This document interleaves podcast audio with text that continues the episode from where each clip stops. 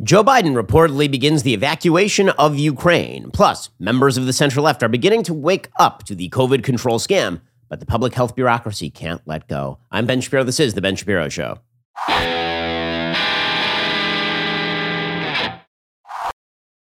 Today's show is sponsored by ExpressVPN. Thousands of my listeners have already secured their internet. Join them at expressvpn.com slash Ben. We'll get to all the news in just one moment. First, remember that you're spending way too much money with your current cell phone provider. Plus, they're probably giving some of your money in donations to some of the politicians you really despise. This is true for Verizon, AT&T, T-Mobile. They support people like Joe Biden or Nancy Pelosi or Chuck Schumer and that leftist agenda. But here is a solution for you Pure Talk. See, Pure Talk uses the exact same towers as one of the big guys, same 5G network as one of those companies, but with the peace of mind that you are supporting a veteran run business, a business whose employees are right here in the United States. So, yes, this is one monthly bill that you can be proud to pay, and you will be saving about half of what your current cell phone bill currently is because the average family saves over $800 a year. So, Head on over to puretalk.com, find the plan that's right for you, find the phone that's right for you, or just bring your own, and then because they love the Ben Shapiro Show listeners. Enter promo code Ben Shapiro and you will save 50% off your very first month. That is puretalk.com,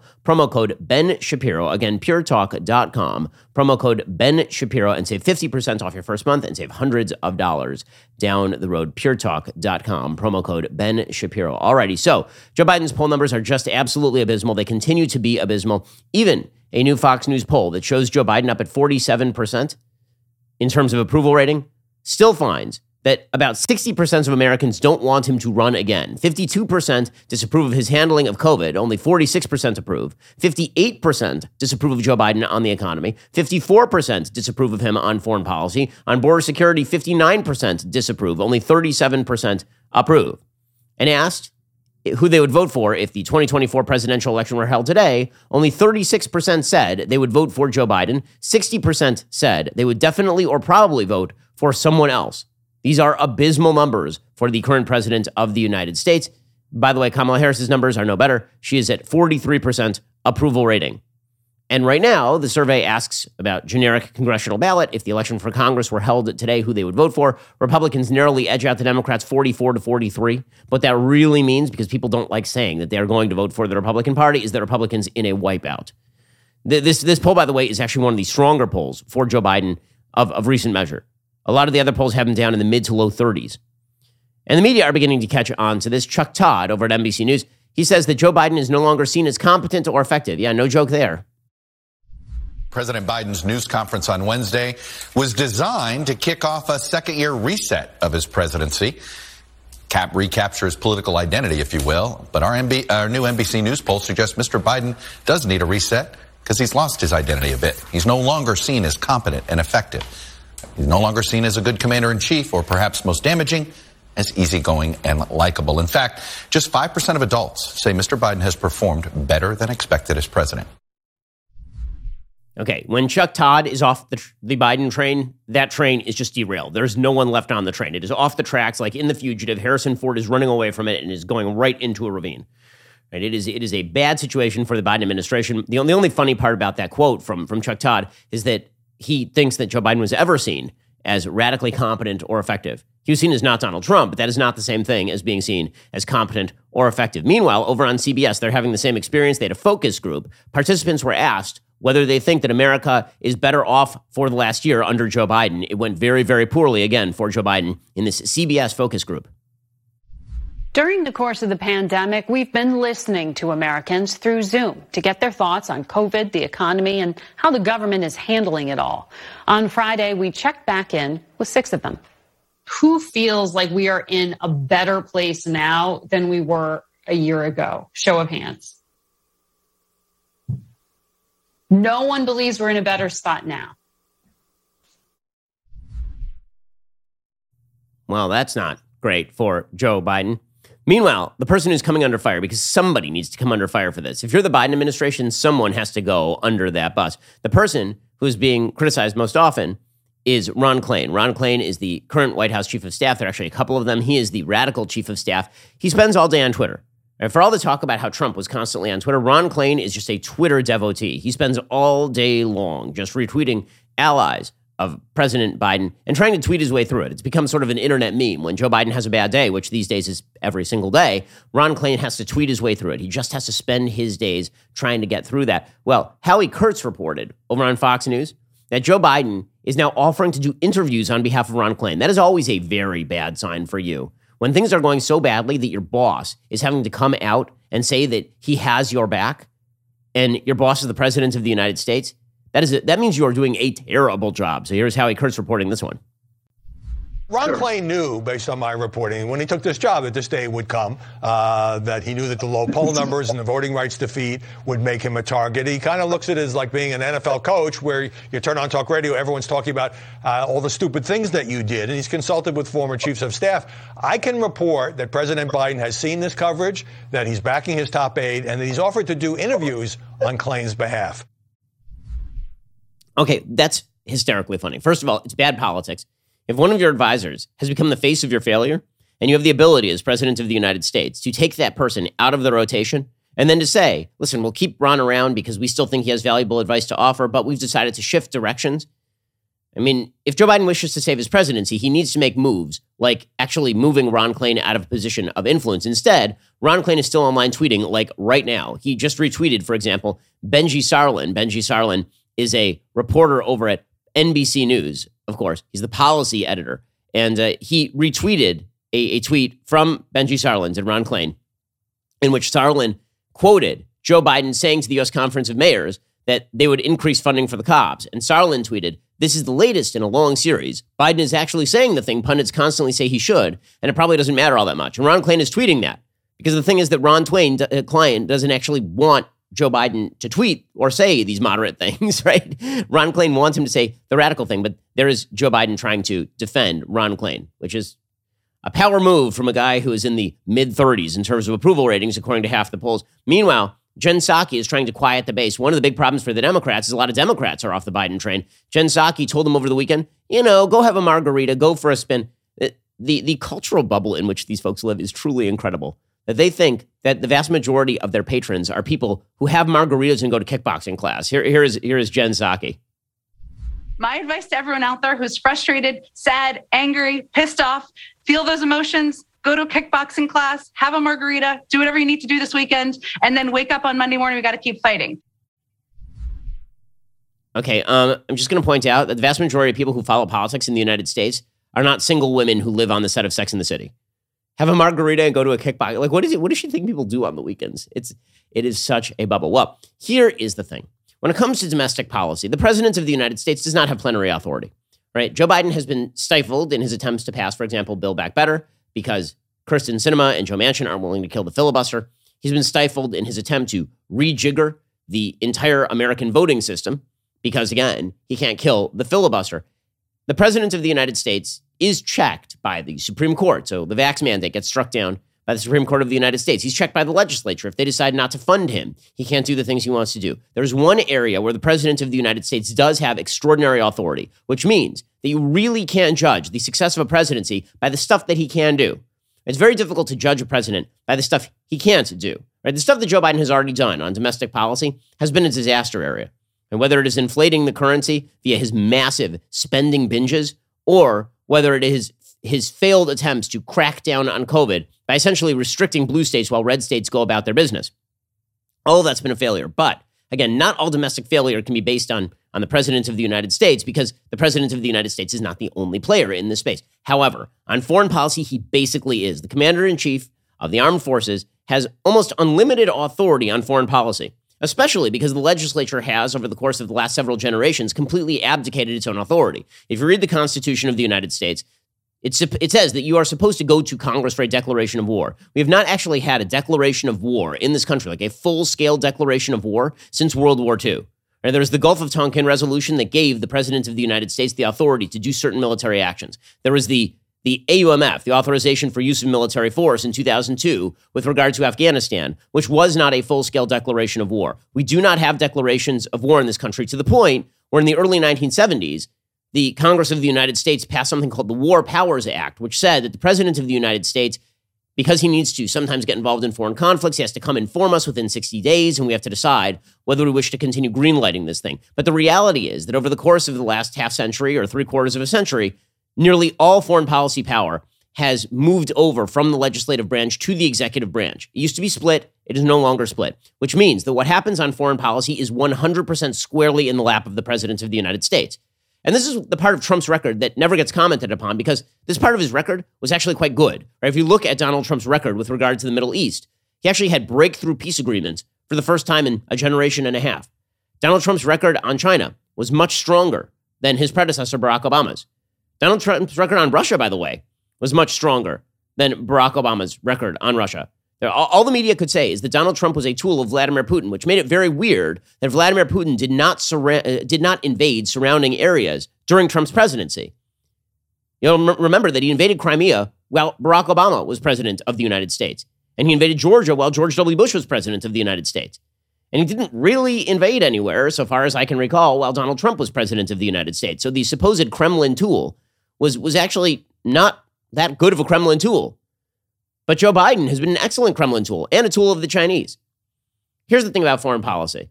Very often people think on foreign policy that it basically comes down to where are we willing to put American troops? And we shouldn't be willing to put American troops anywhere that is not basically American territory. That if anywhere on earth gets attacked and the United States is not directly implicated, this means we have no interest. This is not how foreign policy works.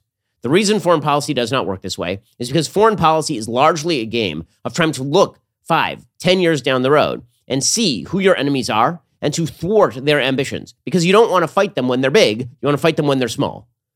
Right? This has always been a part of American foreign policy. And if you look at the history of American foreign policy, when the United States goes to sleep, bad things happen. We'll get to more of this in just one second. First, let us talk about the fact that you already have your Helix sleep mattress, right? Uh, I know you do because I've been talking about it for a very, very long time. But you don't just need a mattress, you need couches in your home. And this is why I am pumped that Helix has now gone beyond the bedroom and started making sofas. They just launched a new company. It's called Allform. They're making premium customizable sofas and chairs shipped directly to your door. So, what makes an Allform sofa really cool? For starters, it's the easiest way you can customize a sofa using premium materials at a fraction of the cost of traditional stores. You can pick your fabric, it is spill, stain, scratch resistant, the sofa color, the color of the legs, sofa size and shape. Make sure it is perfect for you and your home. They have armchairs and love seats all the way up to an eight seat sectional, so there is something for everyone. You can always start small and buy more seats later on if you want your Allform sofa to grow and change with you when you move. Allform sofas are also delivered directly to your door. In the past, if you wanted to order a sofa, you would need to hire someone to come and assemble it in your home or break your back trying to put it together yourself.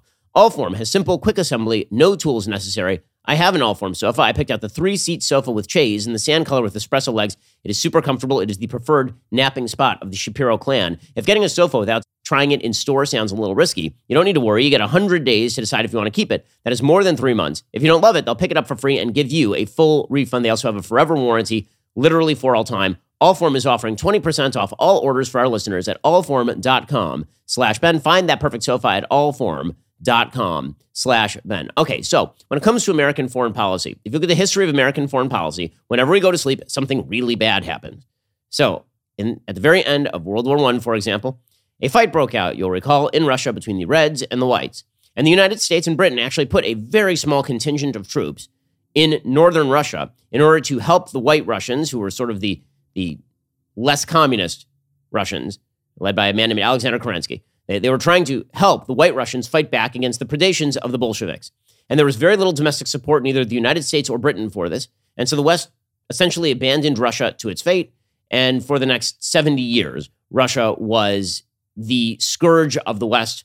The Soviet Union basically led to the, the creation of World War II. There's a very good book out right now called Stalin's War, talking about how World War II was it's largely perceived as only Hitler's war. It really wasn't. It was also manipulated by Stalin. And bottom line is this preventative action is a lot cheaper than fighting giant world wars. The United States slashed its military between World War I and World War II to the point where by World War II, the United States' military ranked 19th in the world in military strength, just below that of the Philippines. It turns out that that was an invitation to aggression by the Japanese in the East and by the Germans in the West. Right? The same thing happens over and over and over. Whenever the United States cuts its defense, America's enemies take advantage of this. This happened during the 1990s when the United States cut its defenses, believing that the Cold War was over and it was time to retrench. Al Qaeda got very strong and started striking out at American targets, culminating in 9 11.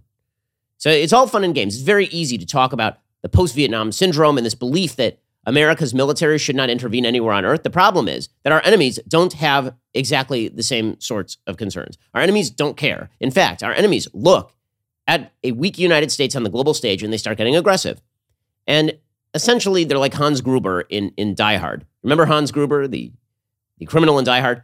There's a scene where he is talking on the walkie talkie with John McClane and he's threatening to execute one of the one of the hostages and he says to he, he finally does execute one of the hostages and then he says to John McClane eventually I will get to somebody you do care about and this is true with America's enemies eventually they will get to something we care about they already moved on Hong Kong a couple of years ago and nobody in the West batted an eye because the United States and, and Britain they basically surrendered Hong Kong the minute in the late 90s they decided to transition power over to the Chinese Hong Kong was eventually going to become a, an essentially just a, a, pawn of the Chinese government at that point. Everybody knew it, but they wanted to pretend that the Chinese government was somehow trustworthy, which is insane.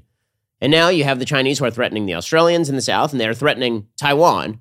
And in fact, there's a story out today that the Chinese just flew another 39 warplanes toward Taiwan in their largest display of power in the new year, continuing a pattern that caused the island to scramble its own jets in response. The formation of 39 jets on Sunday night, according to Sky News, included 24 J 16 fighter jets and 10 J 10 jets, among other support and ele- electronic warfare aircraft, according to Taiwan's defense ministry.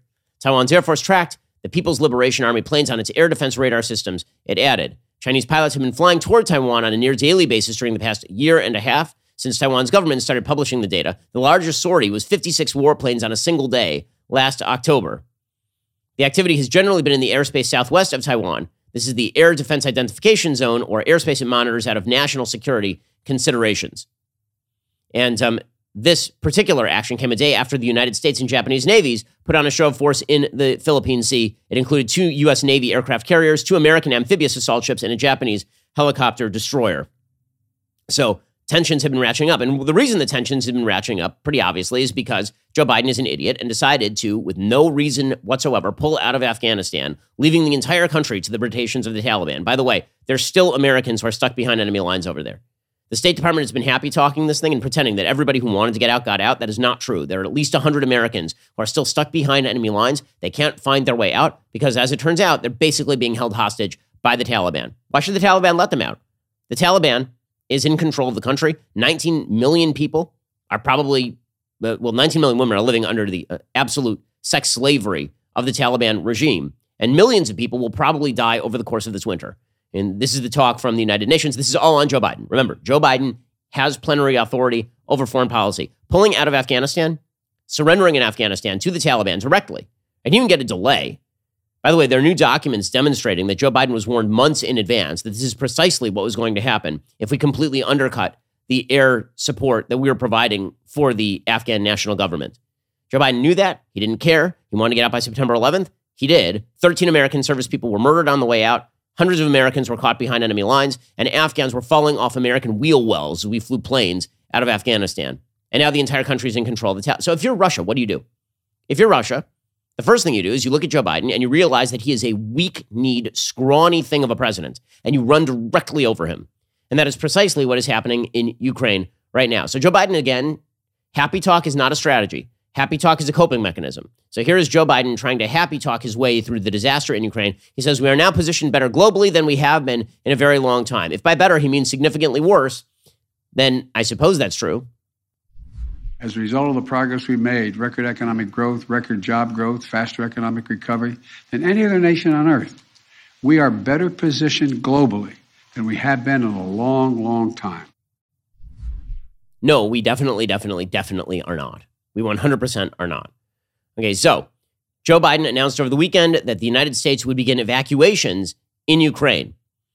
So it'll be great. Like every few months here under this administration, we can have a fall of Saigon moment in which a helicopter takes off from the top of an embassy. According to the Associated Press, the State Department on Sunday ordered the families of all American personnel at the U.S. Embassy in Ukraine to leave the country amid heightened fears of a Russian invasion.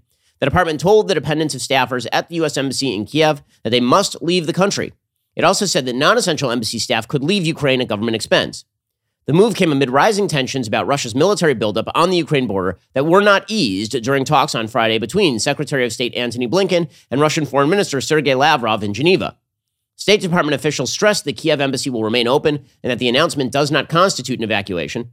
The move had been under consideration for some time. It does not reflect an easing of U.S. support for Ukraine, said the official. Well, that's weird because Joe Biden said literally last week that if Vladimir Putin walks across the border and starts to carve out minor incursions, he won't do anything, prompting Vladimir Zelensky, the current president of Ukraine, to say there are no there's no such thing as a minor incursion into the sovereign territory of a nation, which of course is true. By the way, the State Department announcing this doesn't constitute an evacuation does not mean it's not an evacuation. Why are people leaving if it's not an evacuation? Do you normally just leave your place of work? Is that is that a thing you typically do in the absence of any danger? If your boss says, "I need you to leave your workplace right now. Go home immediately." Don't worry, it's not an evacuation. I just need you to go home because there are people who are about to march across the border wearing different uniforms. That sound like an evacuation to you? Because that is textbook dictionary definition evacuation. In a State Department statement, they noted recent reports that Russia was planning significant military action against Ukraine. However, the Russian Foreign Ministry has accused NATO countries of escalating tensions around Ukraine with disinformation, which of course is insane. Nobody actually wants some sort of conflict with Russia. The Russians use disinformation as a regular tool of what they do when it comes to foreign policy. The State Department added, quote, the security conditions, particularly along Ukraine's borders in Russia occupied Crimea and in Russia controlled eastern Ukraine, are unpredictable and can deteriorate with little notice. Demonstrations, which have turned violent at times, regularly occur throughout Ukraine, including in Kiev. Also, the department issued a travel advisory. They said, do not travel to Ukraine due to the increased threat of Russian military action and COVID 19. And COVID 19. ah, the State Department. It's not that Vladimir Putin is a threatening invasion of the country. You might have to worry about Omicron, guys. Exercise increased caution in Ukraine due to crime and civil unrest. Some areas have increased risk. The travel advisory for Russia was also changed, and uh, they also blamed the situation in Ukraine plus COVID 19, the all purpose cover for we suck at our jobs. By the way, the State Department is now openly advising people, quote, Given that the president has said military action by Russia could come at any time, the U.S. government will not be in a position to evacuate U.S. citizens. So U.S. citizens currently present, so U.S. citizens currently present in Ukraine should plan accordingly. Arrange commercial flights. Arrange commercial flights. Yeah, this is going to go well. So yeah, forget. I mean, we'll leave you there and uh, figure out your own way home. Grab yourself a JetBlue seat. It'll be fine, probably. There's some open wheel wells. If you if you really need to get out, there's some wheel wells attached to our planes. You know, hold on as long as you can. This administration is a bleep show. It is a bleep show, and everyone knows it. In a second, we'll get to Joe Biden's new proposed response. First, let's talk about timing the market. It can be a dangerous game. You don't know when it's going to go up, you don't know when it's going to go down. One thing I think is going to happen, everybody knows is going to happen because the Federal Reserve has already announced it. They're going to start tapering. When that happens, mortgage rates are very, very likely to rise. The latest forecasts project a few interest rate hikes this year alone. The first increase could come in the next month, which means now is a great time to call American Financing. Take advantage of a free, no obligation mortgage review where you'll learn about custom loan options that can save you up to a thousand bucks a month. From lower rates to shorter terms, even debt consolidation, they can do it all. And they never charge upfront or hidden fees. So why not see what they can do for you? If you like what you hear, you can pre qualify for free and possibly skip two mortgage payments. Plus, you may close in as fast as 10 days. Just call 866 721 3300. That is 866 721 3300 or visit americanfinancing.net nmls 182334 mlsconsumeraccess.org go check them out right now 866-721-3300 that is 866-721-3300 or visit americanfinancing.net to get started with that mortgage refi right now okay so now Joe Biden is considering deploying thousands of troops to Eastern Europe and the Baltics. This should have been done months ago. It should have been done months ago. Joe Biden became president in January 2021 and proceeded to do pretty much nothing. Pretty much nothing. Here's the thing about deterrence deterrence only works when you have credible threat of the use of force. That threat is only credible when one of two things is true. Either you have tripwires everywhere, meaning that if somebody stumbles across the tripwire, bad things happen. This is why we have American forces still present in South Korea, for example. It doesn't rely on the American president to make a statement that if North Korea crosses the border into South Korea, the US will get involved. We have American troops directly in harm's way. So if they do that, if they cross that border, Americans will die, and the United States president and Congress will basically be obligated to get involved. It's that simple. There are two things you can do. You can do that, the tripwire system, or you have to have a president who is so intimidating that everyone just knows that if you cross him, he will break you. Does Joe Biden sound like that kind of president? So we didn't have the tripwires, and we also have a weakling for a president. And Russia knows this. So, too little, too late, the United States is trying to pour resources into the region as a deterrent. Again, the goal of putting troops in Eastern Europe is not because you want to go to war with Russia, it's because you don't want to go to war with Russia. It turns out a great strategy for getting yourself into a war in Europe, an excellent strategy for getting yourself into a war, is to keep surrendering chunks of land to an autocratic regime. We have a, a fairly long history of this in Europe, and as it turns out, all over the globe. Surrender is not actually a strategy. Surrender is a strategy for emboldening your enemies so they move on to the next thing that they want. Deterrence is an excellent strategy for getting people to back off. And the way you get them to back off is either you are very intimidating as a human, or two, you have put a bunch of tripwires all over the place. Joe Biden did none of that. So now he's trying to backfill this. So he's simultaneously weak by evacuating all the embassies in Ukraine and, and by getting Americans out and then by telling everybody, hey, find yourself a commercial flight. And at the same time, I'm going to backfill sanctions. I'm going to backfill putting troops in Eastern Europe. If you're Vladimir Putin, now the now the ante has been up to the point where you almost can't afford for domestic political reasons not to cross that border. If Putin doesn't do it now, now it looks like he's been backed down by Biden. So this is why the Biden administration pretty openly thinks that Putin's going to cross that border at some point in the very near future. According to the New York Times, President Biden is considering deploying several thousand U.S. troops, as well as warships and aircraft to NATO allies in the Baltics and Eastern Europe. An expansion of American military involvement amid mounting fears of a Russian incursion into Ukraine, according to administration officials. The move would signal a major pivot for the Biden administration, which up until recently was taking a restrained stance on Ukraine out of fear of provoking Russia into invading. But as President Putin has been ramping up his threatening actions towards Ukraine, and talks between American and Russian officials have failed to discourage him, the administration is now moving away from its do not provoke strategy. In a meeting on Saturday at Camp David, the presidential retreat in Maryland, senior Pentagon officials presented Biden with many options that would shift America's military assets much closer to Putin's doorstep. The options include sending 1,000 to 5,000 troops to Eastern European countries, with the potential to increase that number tenfold if things deteriorate. The officials spoke on the condition of anonymity because they were not authorized to talk publicly about internal deliberations. Biden is expected to make a decision as early as this week, they said. He is weighing the buildup as Russia has escalated its menacing posture against Ukraine, including massing more than 100,000 troops and weaponry on the border and stationing Russian forces in Belarus. On Saturday, Britain accused Moscow of developing plans to install a pro Russia leader in Ukraine. So Antony Blinken talked about this over the weekend. He said there are two paths for Russia diplomacy or massive consequences. We've given Russia two paths. There's a path of diplomacy and dialogue, one that I engaged in with Foreign Minister Lavrov uh, just last week in, uh, in Geneva. But there's also a path of uh, its renewed aggression and massive consequences that we have been building now for many weeks. Okay, so does anyone actually think that there will be massive consequences? The Russians don't think that. They think this is all a bluff. Because why wouldn't they think that? What, what Biden is really talking about doing here is putting a bunch of troops in NATO obligated countries. And NATO currently has 30 members. The member countries include places like all the places that we're talking about Bulgaria, Estonia, Latvia, Lithuania, Romania, Slovakia, Slovenia, Albania, Croatia, right? All these places are members of NATO. Ukraine is not a member of NATO.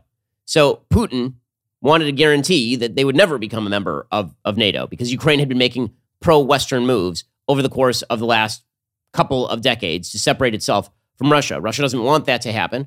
And so they've been trying to dissuade the West from allowing those sorts of moves. Now, there really isn't an active NATO application on the board from Ukraine. So, really, what this is, is just an empty threat so that Vladimir Putin has a pretext to invade the country and just claw it back.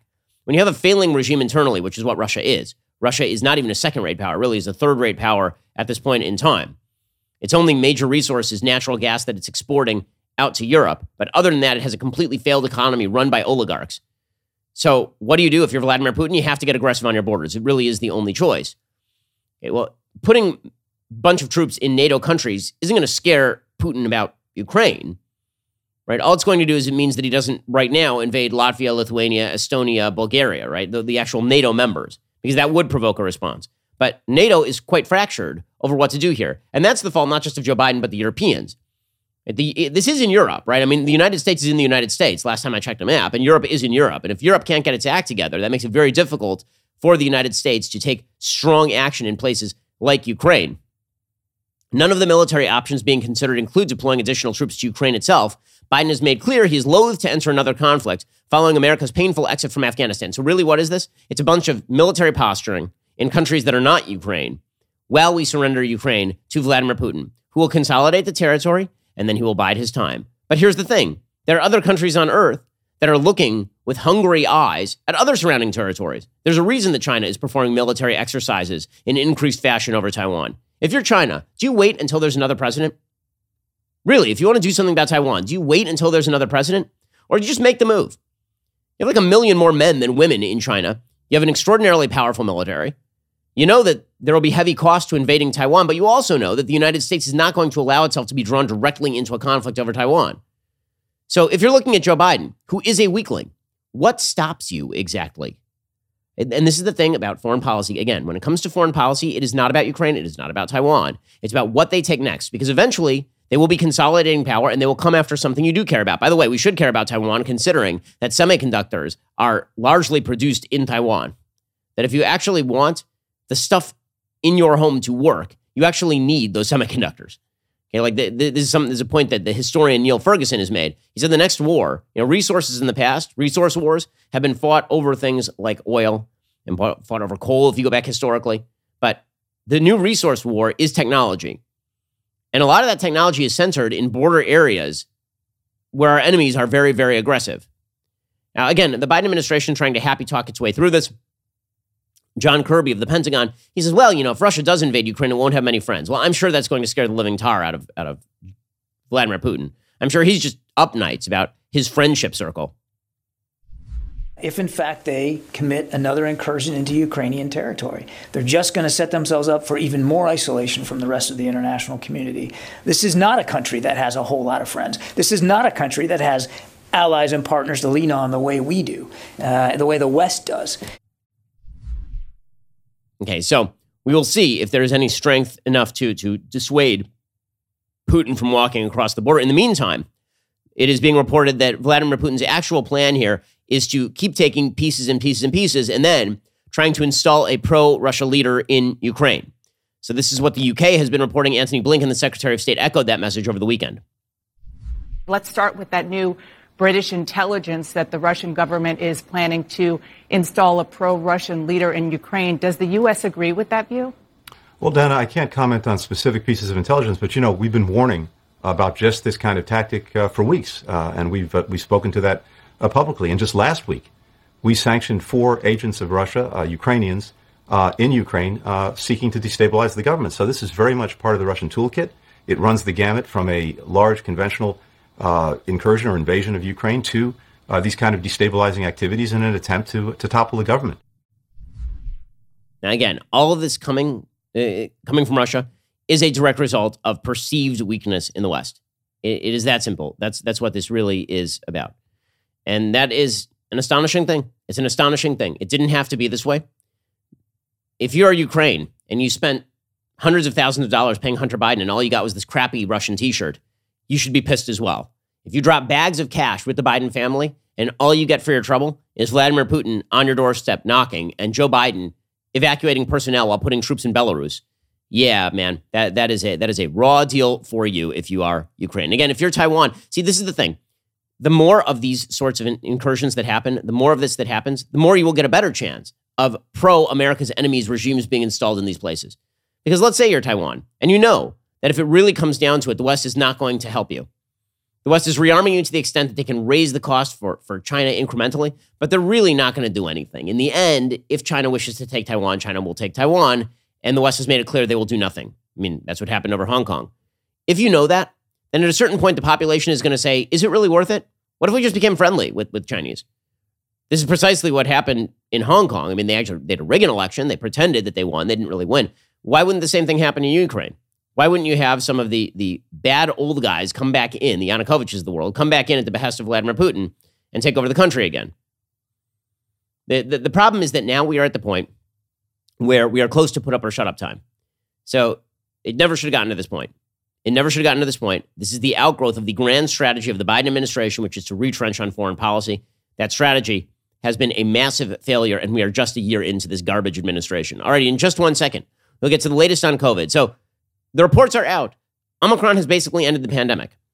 Okay, this is according to the WHO. The WHO literally put out a report in the New York Times today saying that Omicron, because it has hit a huge number of people and is killing very few of those people on an infection fatality rate basis, that the pandemic is coming to an end. But our public health bureaucracy cannot, will not let it go. We'll get to that in a moment. First, if you're spending too much money on gas, I have a solution for you. And, and there's no question that you are spending too much money on gas, by the way, because who isn't? I mean, the gas prices are crazy right now. You need Get Upside. My listeners are making up to 25 cents for every gallon of gas every time they fill up. Just download that free Get Upside app in the App Store or Google Play right now.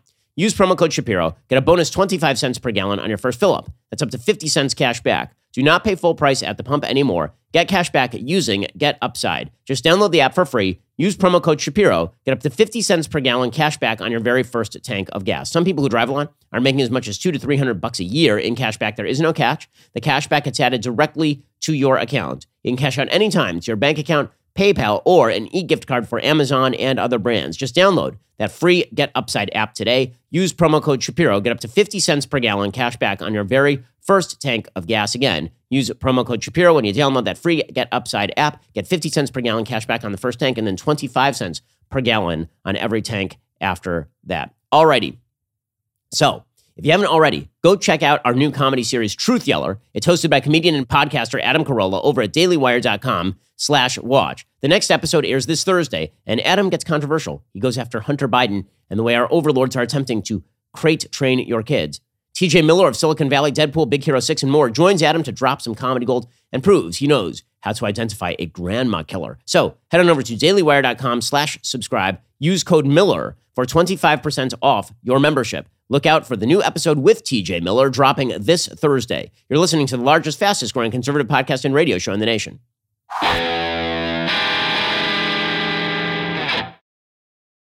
So, meanwhile, Joe Biden's handling of the pandemic has been disastrous mainly because they just refuse to acknowledge the reality, which is that the pandemic for the vast majority of people is over. And when I say it is over, I don't mean that Omicron isn't killing people, it is killing some people. I'm not saying that Omicron isn't hitting people, it's hitting nearly everybody. What I mean is that how you choose to react to Omicron is up to you, and it is up to your local politicians and your state politicians and your federal politicians. So Bari Weiss of, uh, of former New York Times fame and Substack fame, Bari Weiss was on Bill Maher's show over the weekend.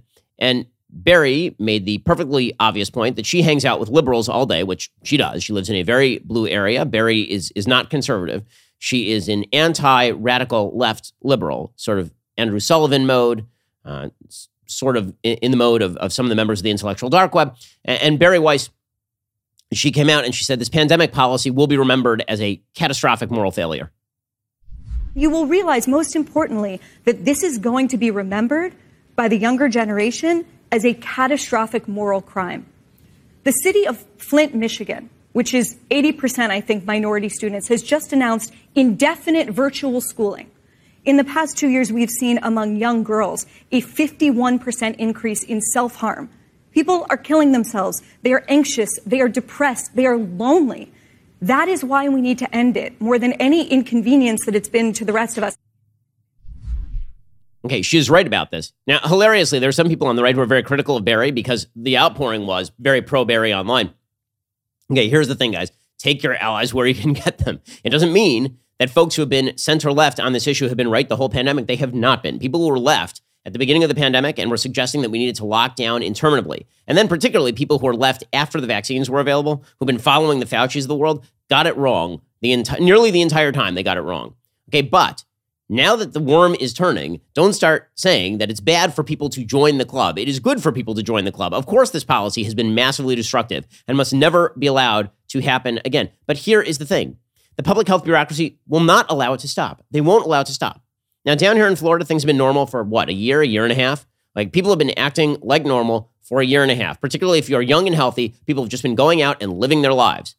For if you were 20 years old and healthy in Florida, the pandemic lasted for about three weeks in terms of your personal behavior. Right? The first three weeks you were freaked out, and then you realized it was hitting a bunch of old people, and you were like, okay, if I don't hang out with old people and I hang out with my friends, I'm fine. Okay, that was the mentality in Florida. And then once the vaccines were available, the mentality was, I'm done. We are finished. I remember last Passover, there was basically a fairly open, unmasked party you know, now that was like March of last year because the vaccines were now widely available to everyone and everyone felt safe because they should feel safe because the vaccines were effective in preventing hospitalization and death. We are now like almost a year past that, almost a year past that. And still, the left will not let go, only in blue areas. Now, I'm just amazed by this. I, I told you last week about a Paul Krugman column in the New York Times in which he was talking about how you know, it's because of red state failures to abide by our strictures that Omicron continues to. And it's like, dude, what's slowing down the country is you. What is slowing down the country is COVID paranoia. According to the Wall Street Journal, quote, schools may be open, but they're struggling. But here's the thing I kind of noticed that this is relegated mostly to blue areas. Here's what they say Schools should be open, pandemic or not, much of the public says, if only they all had what they need to function. Students at New York City's elite Brooklyn Technical High School played hangman in psychology class recently while a substitute sat behind the teacher's desk. They were eager to pre- prepare for a coming midterm exam, but their usual instructor was out sick again. Everyone's kind of freaking out, said Delia Marcus, 17. We haven't really learned anything. The fast spreading Omicron variant of COVID 19 has dealt a fresh pandemic blow to Brooklyn Tech, one of the nation's largest high schools with more than 5,800 students and among the most competitive, with an admission rate under 10%. The problem there, and in many other schools, boils down to a mismatch between demand and supply. While many officials and parents nationwide push to keep kids in schools and away from remote learning, Omicron has left many schools short of the essentials needed to operate, like teachers, substitutes, bus drivers, cafeteria workers, and sometimes students themselves. Teachers say they struggle to teach in classrooms while also delivering remote lessons to students who can't attend because they tested positive or were near someone who did. Okay, that's a public policy decision. If you are staying home because you were quote unquote near somebody who tested positive for COVID, I don't know why you're even testing. If you're asymptomatic, you should not be testing at this point. Bottom line is this if you are sick, then you should probably stay home. When I say probably, I got to be honest with you. I don't know why. Like, I really don't know why. Like, unless you are seriously ill, I don't understand why you would stay home at a point when everyone will get Omicron. Everyone. Okay, you staying home is not going to prevent your friends from getting Omicron because they all have Omicron because everyone is positive for Omicron at this point. So you don't stay home with a cold. You don't stay home when you have like a mild virus. Okay, but, but somehow this, which now acts like a mild virus post vaccination and is way less deadly than Delta, even without vaccination, and certainly, if you have natural immunity, which again has now been proved to be more durable than vaccine immunity, if you have all those things, then I'm not sure why we are still acting as though staying home is, is inevitably the proper strategy here. And in fact, it isn't the proper strategy when it comes to healthcare. Okay, in our places with the most vulnerable people, hospitals are now calling COVID positive people back into work. This is according to the Washington Post. Candace Cordero still had a fever and a cough late last month when she says her hospital told her it was time to come back to work. The Bradenton, Florida nurse was stunned and worried she could still be contagious seven days into her breakthrough COVID 19 infection. When an employee health representative she said she should come back anyway, Cordero said she refused. She said it was too risky. She said they're trying to force you to go back into work. She said, quote, people want to go into a hospital and know they're going to be safe, not get infected by a virus they could get sick and die from.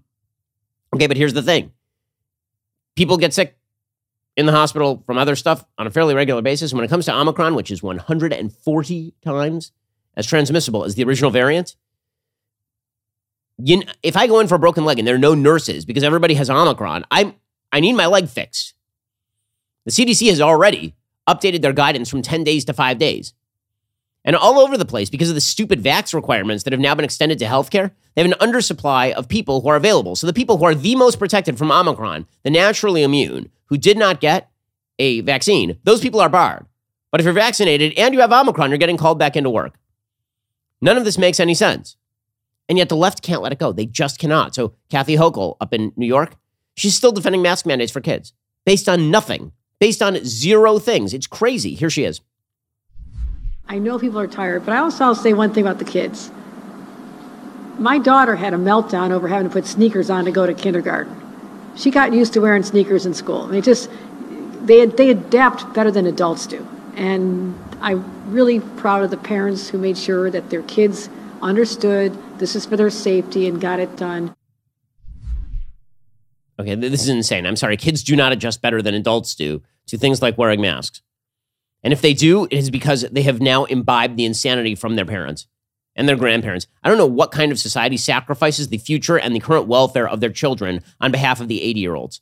I don't know what kind of society does that to prevent, to pretend that it is the kids who are the danger to a society where everyone is now having Omicron unmasked and the kids are the least vulnerable is totally crazy. But again, the public health bureaucracy can't let go because to let go would be to acknowledge that they got it wrong in the first place. So you still have Anthony Fauci out there. I don't know why he's still out there. He's still saying, don't get overconfident. Why is anyone listening to this dunderhead? Why? He's been wrong every step of this pandemic. It's amazing. Ultimately, they're all going to go in the same direction. There may be a bit more pain and suffering with hospitalizations in those areas of the country that have not been fully vaccinated or have not gotten boosters. But we do know, and that these are the recent data that have come out from the CDC, that even with Omicron, boosting makes a major, major difference in protecting you from hospitalization and severe outcomes. So things are looking good. We don't want to get overconfident, but they all look like they're going in the right direction right now. We don't want to get overconfident. We never want to get overconfident. We can't get overconfident. I mean, like, what in the hell? What in the hell? You couldn't control this thing the entire time. Can't get overconfident. Meanwhile, Biden's CDC director is still telling people that fully vaccinated now means boosted. That's what it means. Just endless. By the way, you know what the number one country on planet Earth right now in terms of per capita Omicron cases is? Israel, where everyone is like boosted eight times. In Israel, 80% of your body weight is now the vaccine. Here's Joe Biden's CDC director trying to say that, that fully vaccinated is now boosted. It doesn't matter if you, like me, had two doses plus Omicron, so I now have natural immunity. None of that matters. By the way, I think I had Omicron. I didn't test positive for it, to be fair, although some of my family did. Anyway, here we go. Right now, we're pivoting our language. We really want to make sure people are up to date. That means if you recently got your second dose, you're not eligible for a booster, you're up to date. If you are eligible for a booster and you haven't gotten it, you're not up to date and you need to get your booster in order to be up to date. Uh, they're just crazy. They're just crazy. Meanwhile, they're doing nothing, by the way, to actually get the COVID pills that people need in place. Right? The therapy. How is it that we've known for several months at this point that there are therapeutics available that lower the rate of hospitalization and death by like ninety to hundred percent? This would be Pfizer's Paxlovid. Why? Why is it that that has has we still have like two hundred thousand doses available for a country in three of three hundred thirty million? Like this is nuts.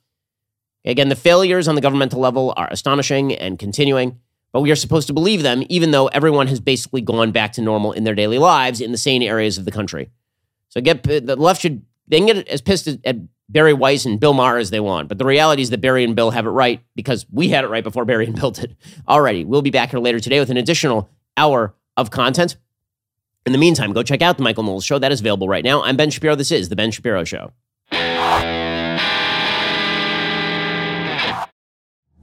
If you enjoyed this episode, don't forget to subscribe to the show. Help spread the word about The Ben Shapiro Show by giving us a five star review and sharing the show with a friend. We're available on Apple Podcasts, Spotify, YouTube, or wherever you get your podcasts. And be sure to check out some of our other Daily Wire shows. The Ben Shapiro Show is produced by Elliot Feld, executive producer Jeremy Boring. Our supervising producer is Mathis Glover, and our production manager is Pavel Wydowski. Associate producer Bradford Carrington. Editing is by Adam Sajewicz. Audio is mixed by Mike Coromina. Hair and makeup is by Fabiola Cristina. Production assistant Jessica Crand. The Ben Shapiro Show is a Daily Wire production. Copyright Daily Wire 2022. A Democrat politician pulls his own bill to help pregnant women after accidentally admitting that pro lifers are right. The CDC changes the meaning of fully vaccinated, and a government meeting in Alaska begins with an invocation by a Satanist. Check it out on The Michael Knowles Show.